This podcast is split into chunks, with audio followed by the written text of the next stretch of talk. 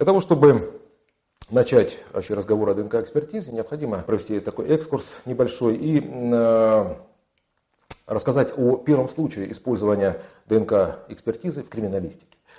Все, все началось с того, что э, в ноябре 1983 года э, недалеко от э, английской деревушки Нарбора было найдено тело 15-летней девушки Лин, э, Линды Мэн, которая была изнасилована и задушена.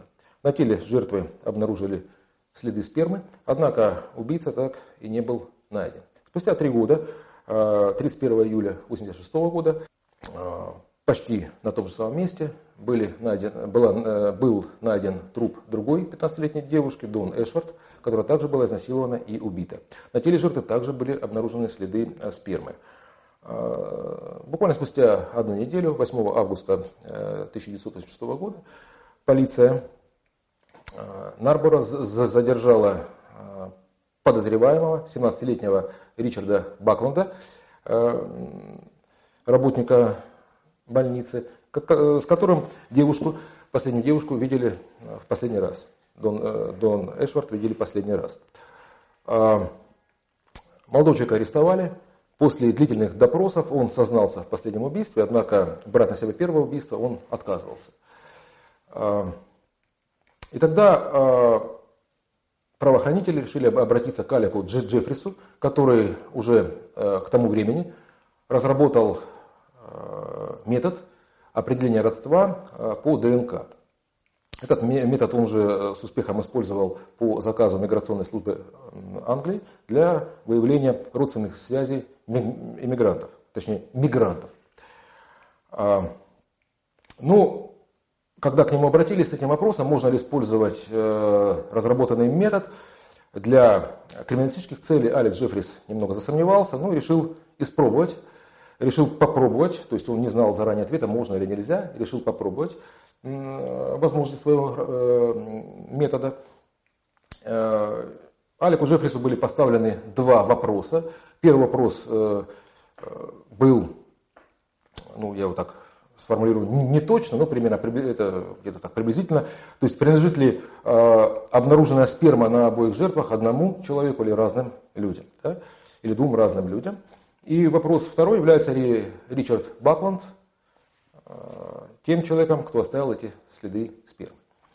Вот. На первый вопрос Алекс Джеффрис ответил положительно. Да, действительно, в результате исследования было установлено, что сперма была э, оставлена одним и тем же человеком.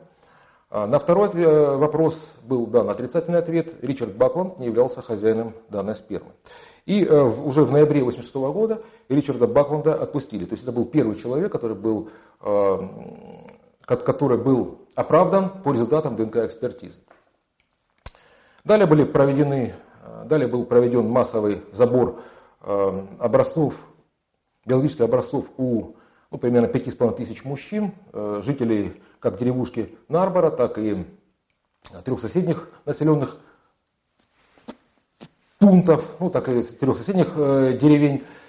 Э, по результатам, ну, там довольно-таки длительная история, я все рассказывать не буду, там такая детективная была на самом деле история, она очень долгая. Вот. Ну, тем не менее, по результатам было выявлено, что хозяином спермы являлся Э, пекарь э, Колин Пичворк, 27-летний Колин Пичворк, который был в 1987 году задержан, уже в ноябре 1987 года был задержан, и 22 э, января 1988 года ему был вынесен приговор пожизненное заключение. То есть Колин Пичворк являлся первым человеком, который получил, которому был вынесен приговор на основании результатов ДНК-экспертизы, ДНК-исследований. Алекс Джеффрис, когда он этот метод открыл, он его открыл совершенно случайно. Э, он исследовал тюлени, Алекс Джеффрис исследовал тюлени, и он исследовал э, такой белок, как миоглобин. Почему миоглобин и почему тюлени? Тюлени, мы знаем, хорошо ныряют, плавают, да, задерживают дыхание. А за счет чего, что позволяет им задерживать дыхание? Вот э, есть такой белок гемоглобин, он переносит кислород. Вот у нас, да, от легких переносит, так сказать, э, по всем тканям, да, гемоглобин. А есть белок миоглобин. Он запасает, он кислород запасает. Он имеет иную структуру, нежели гемоглобин, и он запасает кислород. И когда у вас наступает кислородное голодание, то уже в этих экстремальных условиях у вас кислород из миоглобина освобождается и не дает вам умереть. То есть не дает вашим клеткам испытывать вот такой кислородный голод. Ну, как кратковременно, естественно, да? Кратковременно. И вот у таких животных, как киты, как тюлени, вот этих вот, э, вот этого миоглобина очень много на самом деле. Потому что они, а им приходится многие минуты задерживать дыхание. Да? Задерживать дыхание. И вот Алек Джеффрис исследовал этот миоглобин э, в мышцах у тюленей. И он обнаружил, к своему удивлению, значит, участки ДНК в этом миоглобине, которые отличались, это участки, которые не кодировали белковую последовательность, не кодировали. Ну, ген, на самом деле, он имеет сложную структуру, он состоит из экзонов, кодирующих участков и некодирующих интронов. И вот в некодирующих участках э, он обнаруживает повторы ДНК, которые ничего не кодируют повторы ДНК, там размером порядка 20 нуклеотидов, которые отличаются у разных утилений. Он очень удивился и подумал, что вдруг у человека такое то же самое. Да? Потому что, э, ну, полиморфизм, понятно, все как бы знали, что такое явление имеется, ну, что имеется это явление, ну, обычно его связывали с, белковым, ну, с какими-то э, уже с белковыми продуктами, ну, как вот э, сеповидно-клеточная анемия, Пулинга исследование, знаменитое, известное, да? Вот. Он проводит исследование на человеке и обнаружит то же самое. И он открывает явление э, ДНК фингерпринта, как он называет, да? ДНК полиморфизма. Он открывает впервые это явление. И фактически он был представлен за эти работы своей Нобелевской премии. К сожалению, он не получил ее, эту премию, да, то есть отклонил Нобелевский комитет его кандидатуру. Но тем не менее, это исследования, это были эпохальные исследования. И в 1985 году он публикует в журнале Nature эту работу по ДНК фингерпринтам э, обнаруженному человека. Уже в 1985 году он уже публикует работу Nature. Это высокорейтинговый, самый высокорейтинговый журнал. Да? А, и получает заказ, первый заказ у него был, то есть запрос, точнее, от миграционной службы Великобритании, миграционной службы Англии. Ну, у Англии проблема с мигрантами была, да, и проблема она остается, ну, была, по крайней мере, то есть приезжают мигранты, привозят какого-то там ребенка, у него нет документов, они говорят, это наш там ребенок там и так далее, да, то есть, ну, понятно, все хотят жить в капиталистической хорошей стране, да, в сытой, вот. И как проверить, обманывают или нет? Ну, к сожалению, некоторые люди обманывают, не говорят правду. Да? И тут э, на, на глаза попадается Джеффрис, Алек Джеффрис из, из университета Лестер. Да? И они они э, очень хорошо знают и хорошо читают эти статьи, которые в Nature, в отличие от наших, так сказать, э, миграционных служб да? или там правоохранительных органов.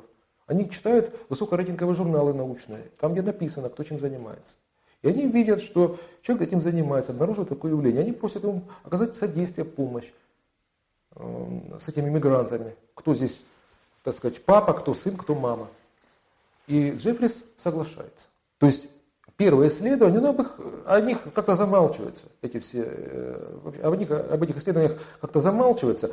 Просто считается первое э, рождение ДНК э, экспертизы, это ноябрь 1986 года, когда был впервые в мире оправдан человек по результатам ДНК экспертизы. Да? Вот, 86 год. Хотя эти исследования были уже и гораздо раньше, были, ну не гораздо, а год раньше были уже проведены для определения родства по запросу миграционных служб. Да, действительно, первая ДНК-экспертиза была проведена по запросу правоохранителей. Да, то есть, и Алек Джеффрис очень отнесся к этому скептически. Да, то есть он не верил, что возможно этот метод использовать для э, таких целей, для таких вот целей, криминалистических целей.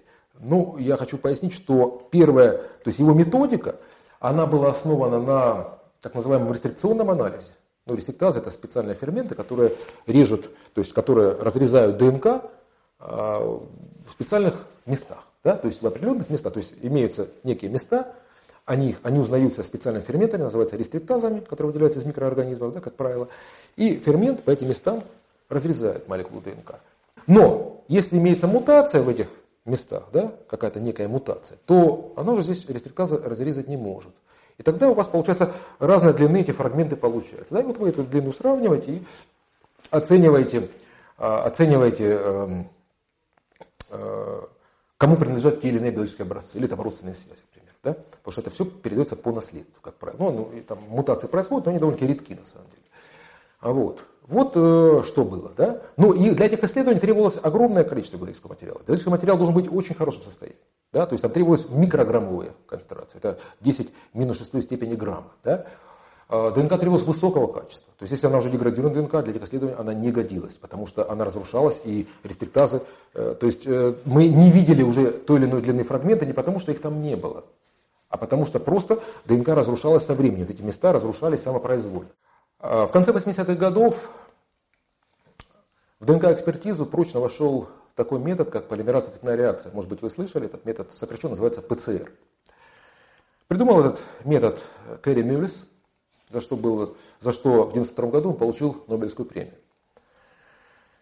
Благодаря методу ПЦР э, эксперты смогли работать э, с крайне малым количеством материала ДНК. Ну, для сравнения, если э, Алек Джеффрис начинал работать с микрограммовыми количествами ДНК, микрограмма это одна миллионная доля грамма, то при э, активном использовании метода ПЦР количество ДНК э, для экспертизы было, могло быть уменьшено уже до нанограммовых количеств, то есть 10, то есть одна миллиардная доля грамма. То есть практически в тысячу раз благодаря этому методу повысилась чувствительность Э, ДНК-идентификации. Также в практику ДНК-экспертизы вошли э, такие приборы, как автоматический ДНК-анализатор или еще как называют ДНК-секвенатор. Это уже позволило уже, ну, как бы, возродиться золотому веку криминалистики, да, когда это уже называют 90, начало 90-х, золотой век да, ДНК-экспертизы, когда э, уже возможности ДНК-экспертиз существенно выросли, существенно выросли. Тогда э, появилась возможность работать ну, с микрообъемами, там, с микрокаплями, с какими-то объемами, то есть с какими-то древними там, э, останками, с какими-то там окурками, которые там, ну, метод Джеффриса не позволял просто с ними работать. Да, то есть, а здесь, пожалуйста. Вот. И метод очень активно использовался.